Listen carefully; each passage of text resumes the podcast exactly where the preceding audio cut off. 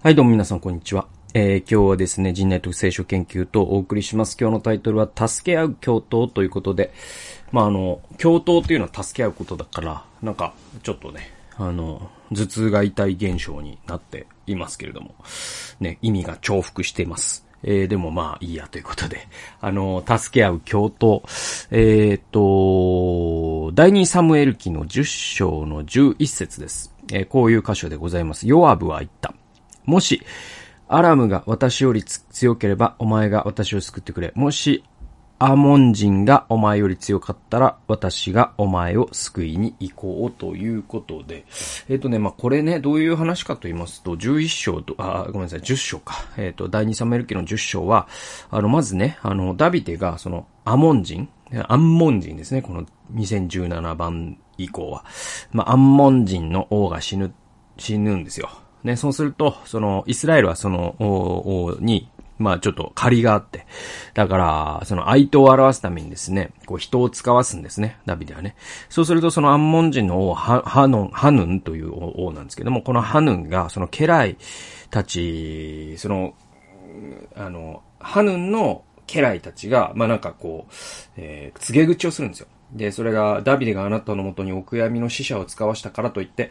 彼が父君を敬っているのとお考えなのですか？この町を調べ、探り、覆すためにダビデはあなたのところに家来を使わしたのではないでしょうかってあるんで、まあそのスパイ、あいつらちょっとスパイですよ。ああやってね、なんか愛党の意をとかって言ってるけど、あれはもううちを偵察して今度攻めてくるってことですよ。みたいなことを言って、それ信じちゃうわけですよ。ね、ハンヌンはね。で、それで、えっ、ー、と、まあ、そのダビデのその死者たちに屈辱を与えて、ね、えー、そう、敵を買うわけですよ。で、まあ、具体的になんかこう、ひ、髭を半分剃ってみたいな。えー、それがもうね、本当にね、あのえー、っと、もう屈辱だったわけですね。髭を半分剃り落とし、衣を半分に切って尻のあたりにまでして送り返した。だからまあ、その、ね、なんていうのかな、こう、衣、衣というか、その、古代の人がね、いや、ある、うん、着物みたいなやつあるじゃないですか。まあ、あれをこうもう、桃上ぐらい、ミニスカートみたいにされて、えー、髭を半分剃られて、もうこれはもう男としたら、もうすごく、えー、大きな屈辱なわけですね。で、それを、その部下たちが帰ってきた。で、ダビデは怒り浸透ですよね。で、その、まあ、怒り浸透になるのはもう分かってるんで、もうこれをやるっきゃないみたいになって、アモン人はさらに軍隊を招集してですね、そして戦に出てしまうんですよ。で、だから、なんか本当にね、こう日本政府みたいな感じで戦前の。本当にね、戦前の日本政府みたいな感じで。だからなんかもう、あの、自分でなんか、そのね、日中戦争に深入りして、で、で、ね、あの、国連がね、えー、ちょっとすごい脱退して、したりとかして。で、もうよ、ね、国際世論の非難を浴びてるって分かったら、おっしゃ、じゃあやったらみたいな、真珠湾みたいなことをするんですよ。このハヌンという王はね。で、で、えっ、と、でもセロンに押し切られてですね、もうやったみたいなのがもう日本政府なんで、これもね、本当にハヌンってそういう感じなんですよね。ちょっと愚かなんですよね。で、あの、さらにですね、アモンの王は、アラムに、え、援軍を要請します。で、まあ、今で言ったらその集団的自衛権のような形でですね、彼らは連合国を形成してイスラエルに立ち向かっていくわけです。